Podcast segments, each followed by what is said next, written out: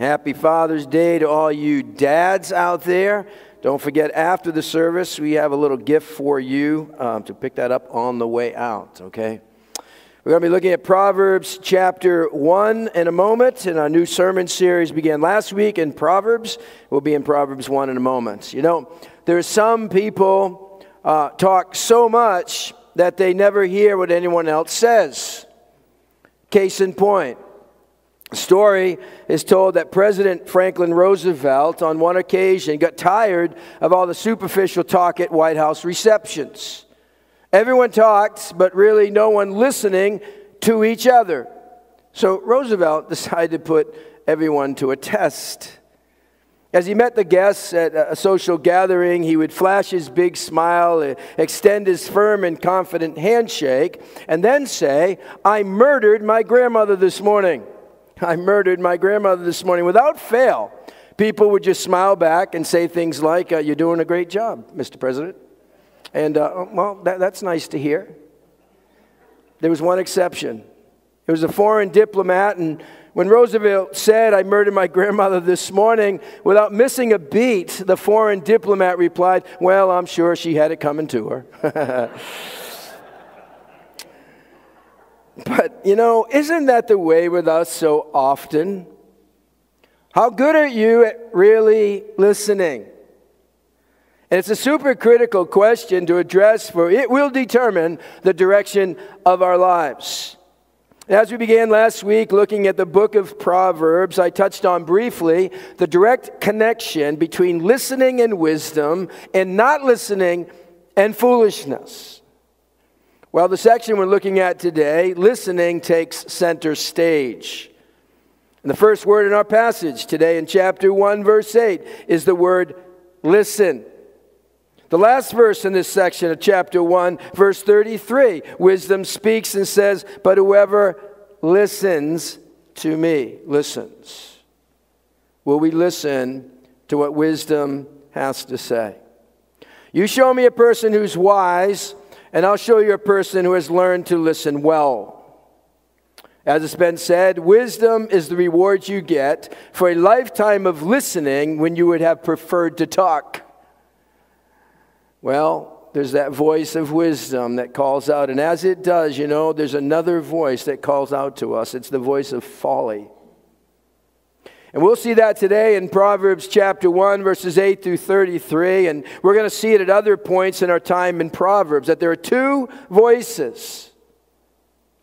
Voice of wisdom, voice of folly. Which will we listen to?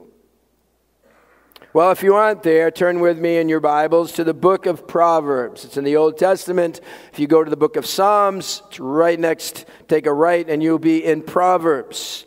And as you're turning there, I want to remind you of a phrase that occurs at least 18 times in the book of Proverbs. And we saw it for the first time last week in our foundational key verse, Proverbs chapter 1, verse 7. It is the phrase, "the fear of the Lord." The fear of the Lord. We cannot have wisdom apart from fearing God. Like a zipper on a coat, if we don't get it right to begin with, then the rest of it is off. Our fear of the Lord, that right relationship with God, is the starting place in our search for wisdom, and it must stay with us if we are to continue in wisdom. Now, it is a fear that not drives us away from God in terror. It's not that kind of fear. It is a fear that drives us to Him in awe and affection. It's the healthy fear of God that draws us to put ourselves in that safe place of trust and submission to God's best for our lives. You see, when we hold in our hands, and particularly the book of Proverbs, is a treasure chest of wisdom. That's why I would strongly invite you, if not urge you, to read a chapter a day in the book of Proverbs several times over the summer. And if you want to wait to a good starting place, it's July 1st, because it's 31 days in July, chapter a day. And you come to August 1st, 31 days in August, chapter a day. There's 31 chapters in Proverbs. I encourage you, work through this. This is a treasure chest of wisdom here. And as I said last week, it's more than a collection of cute little sayings that just give us some advice about life, like a fortune cookie. Its aim is to call us into a right relationship with God. It teaches us about the nuances of life and how to wise up in the world where we live. And so the wisdom of God found in this very practical book offers us God's very best. So then, if that's the case, how does a person end up on the path to folly? I mean, no one really sets out wanting to be considered a fool. It's not a flattering term. Well, it depends on which voice we listen to. All right, Proverbs chapter 1. Proverbs chapter 1, look with me. I always encourage you to follow along. I'm going to spend most of my time on verses 20 through 33, but I want to gather a couple of principles, though, in verses 8 through 19. And our first principle comes out of verses 8 and 9. Principle number 1 is listening to wisdom makes us attractive. Listening to wisdom makes us attractive. Oh, when we listen to wisdom, it makes us attractive. All right, chapter 1 of Proverbs, verse 8. Very appropriate for Father's Day. It says, "Listen, my son, to your father's instruction. Do not forsake your mother's teaching. There will be a garland to grace your head and a chain to adorn your neck." Now, what you need to do is kind of imagine a dad who's sitting down with his son, likely teenage son, and he's looking at his teenage son in the eye and he's giving him a straight talk about life. You see, dads, you cannot shield your children from the real world. But you can speak to them about what to expect. Dads, you still have a voice. Don't surrender it. Don't just throw your hands up and say, I can't compete with this. No, you still have a voice. You still have a much-needed voice. And when you give instruction and teaching from God's Word, they'll be attractive followers of God. God wants to put a wreath on their heads and a chain around their necks that show off who God is. You see, in ancient games, the winner would have this very attractive wreath placed on their head. And a chain, I guess we might think of similar to Olympic gold medal, that would be placed around his neck. See, dads and moms as well, we have been given the task, primarily the task, to release attractive, impressive image bearers who glorify God. That's our singular task. Let's not get sidetracked. The calling is much higher than releasing kids who graduate from Ivy League schools. It's much higher than kids we release who just make a lot of money or who are out for themselves in this world. It is higher than that. Shoot for something much higher than that. You see, parents have a responsibility to instruct. And children have the responsibility to listen to it. And I know it isn't always cool to listen to your parents, but you'll be wiser, young people, for it. Young person, you are a fool if you can't accept the advice and correction of those in authority over you. You slam your door in your parents' teaching, you are a fool. And the mentality today is a lot like, and really worse, than in the 60s when Bob Dylan wrote, "Come, mothers and fathers throughout the land, and don't criticize what you can't understand." Now get this next line. "Your sons and your daughters are beyond your command. Your old road is rapidly aging. Please get out of the new one if you can't lend your hand, for the times they are a-changing." Yes, they are. That was written in the 60s. We've come a long way since then, haven't we? No. The times are changing where godly counsel is not given and when it's not listened to. Well, it's in verses 10 through 19. We listen in on a father speaking to his son. And that brings us to verse 10 and principle number 2. Don't take advantage of others and avoid those who do. Bottom line of verses 10 through 19, don't take advantage of others and avoid those who do. The father here gives strong warning to his son. Look at verse 10. Verse 10, "My son, if sinners entice you," and he's thinking of a specific kind of sinner here, one who's given to violence. "If sinners entice you," here's a voice here, "do not give in to them. If this voice says, 'Come along with us, let's lie in wait for someone's blood, let's waylay some harmless soul.'" And then he goes on to speak of those bent on violence and thievery, and his advice is avoid them. Look at verse 15. My son, do not go along with them. Do not even set foot on their path. Whose paths? Well, context, those who live for themselves at the expense of others. Now, the heart-to-heart with our kids is likely not going to be about staying away from some gang, which seems like what he's talking about here, or even those who rob people's homes. I mean, that's probably not on your top 10 list of concerns, right? But I think there's a clear application in these verses. What is it we all run into? What would be helpful to speak to our children about and to apply to our own lives? Taking advantage of others for our own gain. It's driven by a way of thinking that says, me first, and I don't care what it may cost you. And that shows up in many forms. It can show up in the form of bullying or manipulating others or verbal abuse in which you rob someone of their dignity. It could be adults, young people as well. It could be this business deal that takes care of you at the expense of others.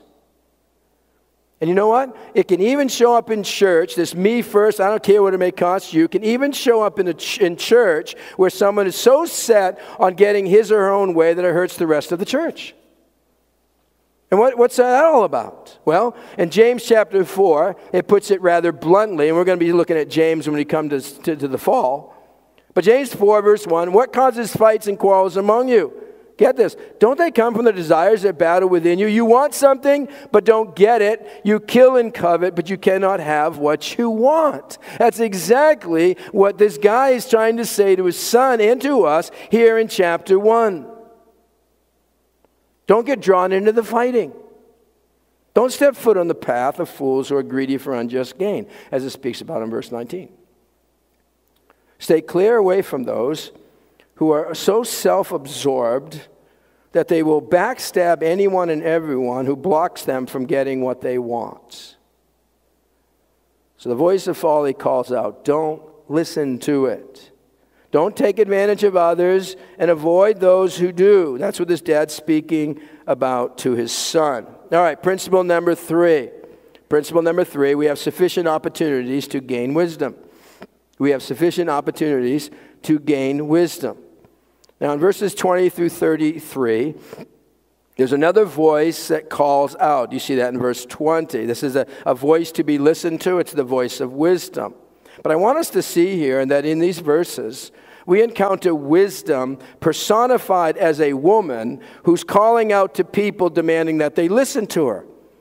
Now, this is just kind of where my mind goes, but just remember that this is a dad talking to his son. And if he wants to get his teenage son's attention, talk about women. So he says, son, I have just the right girl for you. She's really hot. Her name's Wisdom. My 17-year-old says, Dad, we don't use that phrase anymore. I don't care. Verse 20. Wisdom calls aloud on the street. She raises her voice in the public squares. At the head of the noisy street, she cries out. In the gateways of the city, she makes her speech. Now, wisdom here, as I said, is personified as a woman. And all the women in this room are nodding. Of course, that makes perfect sense. But in that culture, women were not given the same voice as men. So this personification, that's going to stand out. Lady Wisdom, she's crying out, she's raising the voice, she's shouting and speaking. The calling out here really is kind of a picture, and we don't really have our minds around this in today's world, but of a town crier in the streets with this great sense of urgency, because in today's world, we have all sorts of technology that provide us with ways to hear the news. But back in days gone by, and yes, before me, there was this town crier who was the source of news for the community, and he would stand in the village square, and he'd preface his announcements with the familiar cry, hear ye, hear ye. That's what's going on here. Now, it's worth noting where the town crier, Lady Wisdom, is located. Where might we expect to find this wisdom, hear this voice calling out? You might say, well, in religious places, in churches, cathedrals, temples. No, the surprise here is that God's wisdom positions herself in the marketplace, the noisy streets and city gates. See, God looks for us And the ordinary places where we live our lives, where we build our relationships, where we learn our skills, where we seek good health, that's where God's wisdom can be heard. Everyone can hear. Everyone can, but not everyone will. But we have sufficient opportunities to gain wisdom. See, our problem is not really that wisdom is hard to find, but it's listening to it. So she shouts. Why must God's wisdom come across as loud? Well, here's my take on it. I think it's because of all the noise. There are so many voices calling out to us to be heard. I mean, there are trendy voices, there are media voices, there are political voices, there are religious voices, there's voices from entertainment. There are many voices calling out to us in the streets, and at times, frankly, it is very difficult to know which one to listen to. A little girl was sent to her room for her disobedience, and then after a few minutes, the mom went in to kind of walk her through what just happened. Well, teary-eyed, the girl asked, "Mommy, why do we do wrong things?" Well, the mom said, when you're about to do something wrong, there's this voice inside of you that's telling you not to do it. That's likely God speaking. You need to listen to God. To which the girl replied, "But Mommy, God doesn't talk loud enough." Is that really the problem? Not really. We don't listen. And from the time we were young, there were voices telling us to do this and to do that. During teenage years, the voices of our peers are often at odds with the parental voices heard at home. There's lots of voices with advice on how we must live life and how to be popular and how to get the right job and how to make money and how to look good and how to be happy and this is how you're supposed to look, so on and so forth. There's so many voices that the noise can be deafening, and we kind of go, which voice can we really trust?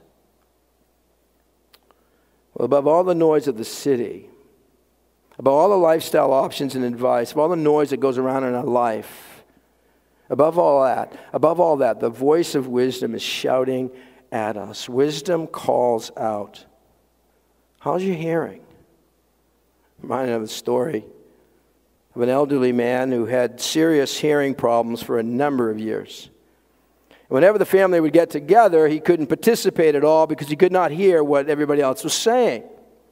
His family tried again and again to convince him to get a hearing aid, and finally he relented and he went to the doctor and he was fitted for a set of hearing aids that provided him with nearly 100% hearing.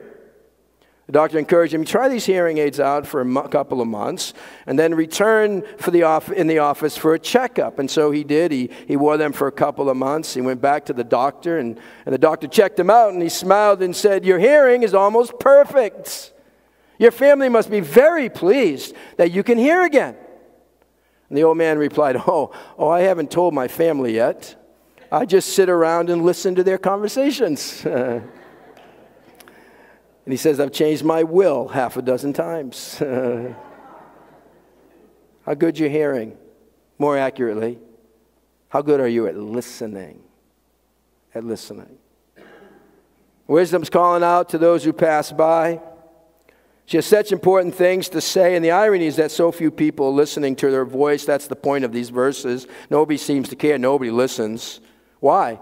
Well, we get too busy to stop and listen to wisdom. We have too many things to do. We got to get home to the family. We got to get to work. We got to go see that movie. We got to go to that board meeting. We got to pick up child from soccer. There's so much we have to do. We just kind of blow off Lady Wisdom. And Lady Wisdom can't understand that. She cries out in verse 22. Notice this. "How long? How long will you simple ones love your simple ways? How long will mockers delight in mockery and fools hate knowledge?" Notice there that the call goes out to three groups: simple, mockers, fools, and they really kind of overlap in their willful rebellion. That's what they're marked by. But if we were to split hairs and the three audiences wisdom addresses, we could say that simple are those who believe anything but examine nothing. They got to check their brains at the door. The mockers are those who think they know everything, so they're just going to push everybody else away.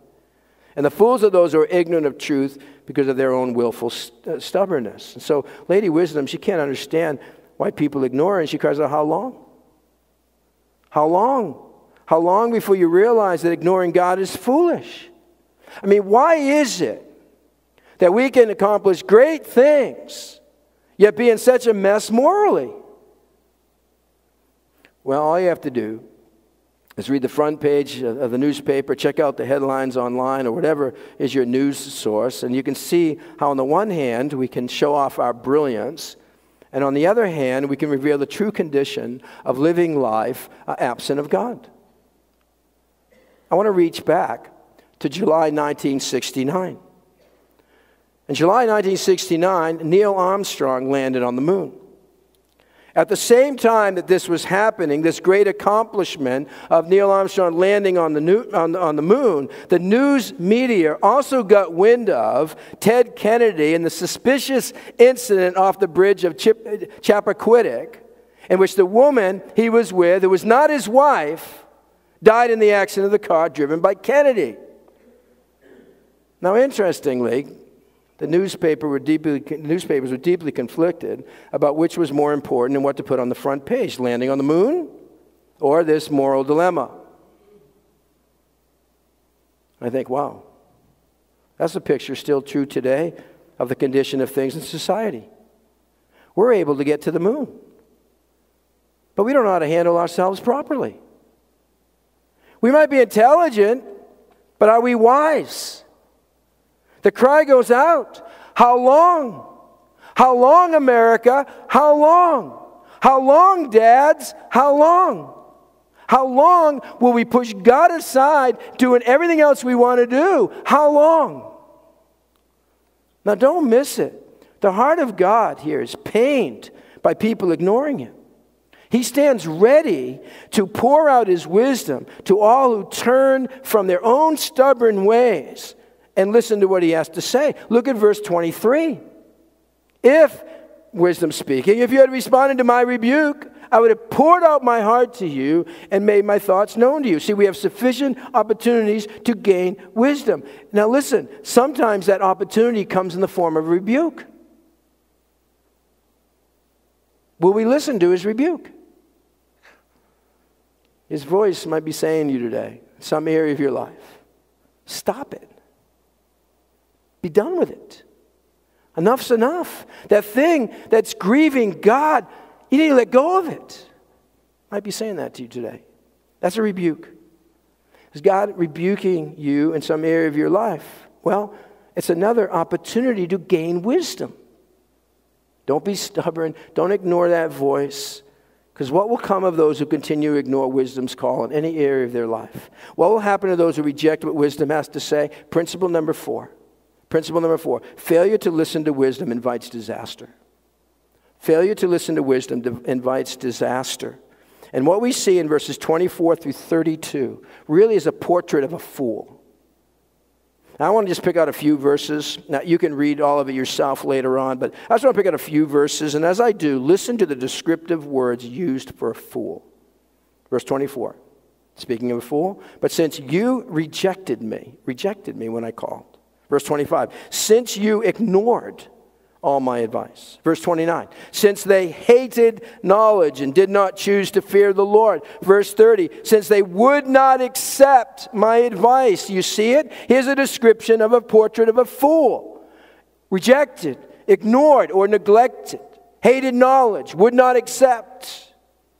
Some common synonyms for those words today would be stubbornness or indifference or defensiveness or unyielding.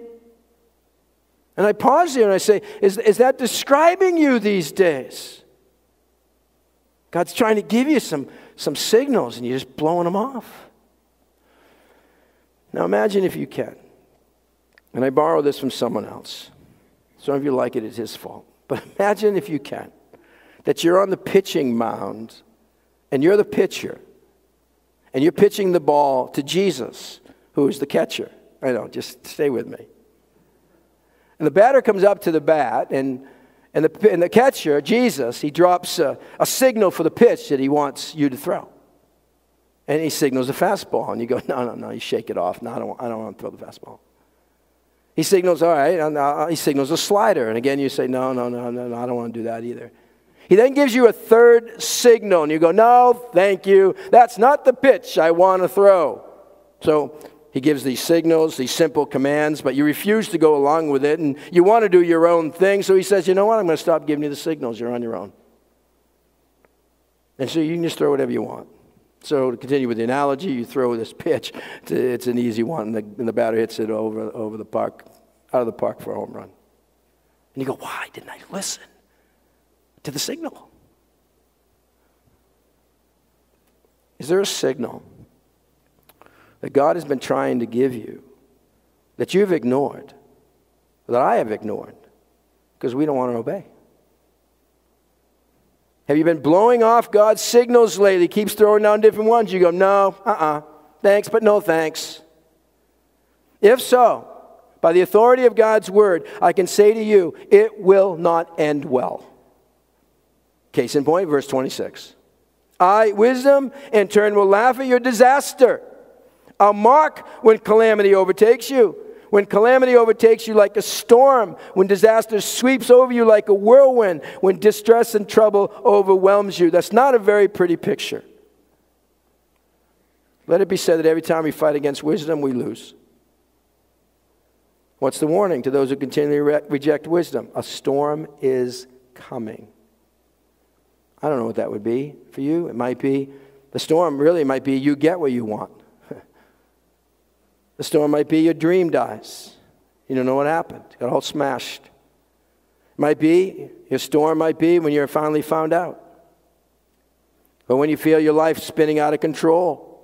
Or when you start to sense this distance between you and God. I don't know what it is, but mark this. We can't continue to reject God's wisdom, expect to be protected from the storm. From disasters of our own making. See, we can't have it both ways. We can't enjoy God's presence and live outside the boundaries of wisdom at the same time. The warning's clear here. We can't go beyond God's fences. He has put up for us to protect us and then cry out to him to bail us out. Isn't that often the case? Look at verse 28. This is what happens. Storm comes, disaster's there. Then they'll call out to me, I will not answer. Then they'll look for me, but will not find me. You see, we walk around with our hands over our ears toward God saying, I can't hear you, I can't hear you. Then disastrous results come into our life. We make a mess of things. Troubles follow those who are about foolish decisions. And then we expect God to come through and remove all the consequences, clean up the mess we just made. Come on, God, where are you? When those consequences come, it's too late to undo the consequences, not other things. I'm not talking about that. That's a warning to us. A dad was explaining to his three daughters the meaning of Lent. And he got all into what it meant and the purpose of it. And then he wanted to challenge them with this. He said, Lent is a time to give up something that means a lot to you. So the oldest daughter just chimes right in and says, you know, I'm going to give up sweets. And the middle daughter says, yeah, me too. I'm going to give up desserts. And then the youngest daughter, a 6-year-old, is kind of pondering the question a little bit longer. And then she replies confidently, you know what? I want to give up consequences. It doesn't work that way. It doesn't work that way. And you know, sometimes our sorrow is because we don't want to live with the consequences. That's worldly sorrow. I mean, can you think of a time when you say, why didn't I listen? Failure to listen invites disaster. The voice of wisdom calls out. We have sufficient opportunities to gain wisdom. The tragedy is that people don't listen to it. Verse 31, they'll eat the fruit of their ways, more consequences, they'll be filled with the fruit of their schemes. In other words, you cannot choose the way of foolishness without reaping consequences. So we find the chilling words here, verse 32. The waywardness of the simple will kill them, and the complacency of fools destroys them. The whole point is to kind of get the shock of that. People kill themselves by being complacent. By not bothering to make the effort to listen to God's wisdom, we in essence commit suicide. And the irony is biting. We think we're going to enjoy life by doing what we think is best and kind of leave God out of the picture. But in reality, our foolish ignoring of God's wisdom is the path that leads to death. Because life minus the fear of the Lord equals a dead-end street, futility. And disastrous results of our own making show up in our life. there was a sign in an office that said, if you could kick the person responsible for most of your troubles, you wouldn't be able to sit down for weeks. Yeah, that's an ouch all the way around. Well, after giving us 9 verses on the portrait of a fool, 9 verses, the portrait of a fool, there's one verse on the alternative, the better way. One verse. The brevity, compared to the lengthy speech that precedes it, only emphasizes the appeal. Here's the final principle. I call it the bottom line principle for this morning, our takeaway. Wisdom is the only thing that protects us from troubles of our own making. Wisdom is the only thing that protects us from troubles of our own making. I base that on verse 33. But whoever listens to me, wisdom, will live in safety and be at ease without fear of harm. Now notice it says, whoever. Everyone and anyone qualify. There is room for everyone here in this room for that word, whoever. Whoever listens to me will live in safety and be at ease without fear of harm. Wisdom is the only thing that protects us from troubles of our own making.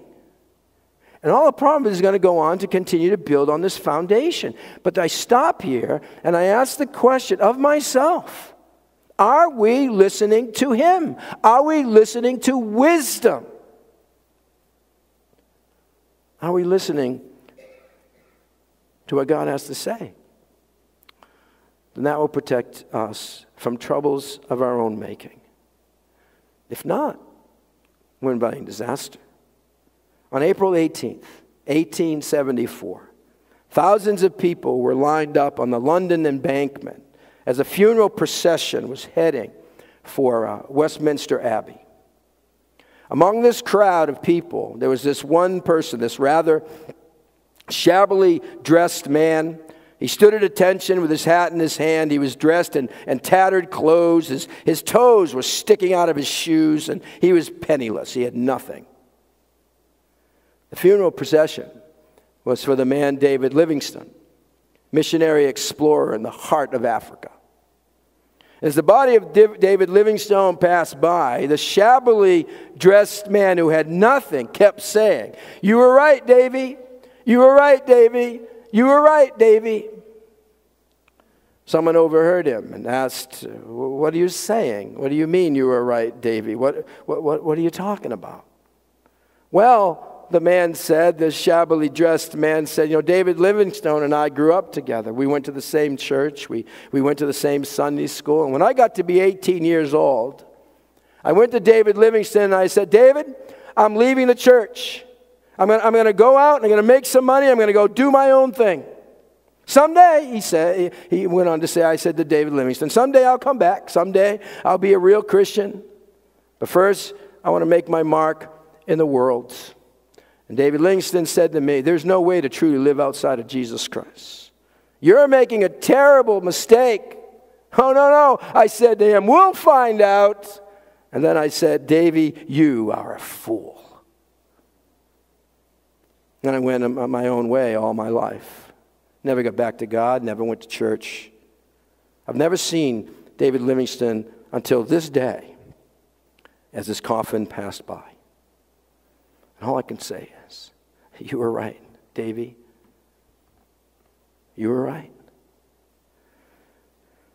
Where do you need to admit in your life right now that your way was the wrong way? Well, you need to say, turn towards God, turn towards God's wisdom, and say, "God, you were right. You were right." Wisdom calls out to you.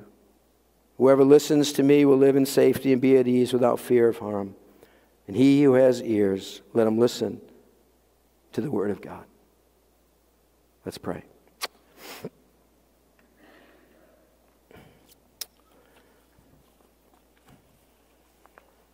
God, we are excited about this new study, and we know it's not really difficult to understand as it was when we went through Daniel, but it's difficult to apply it in the sense of it's going to be hard. Well, I don't really want to do that.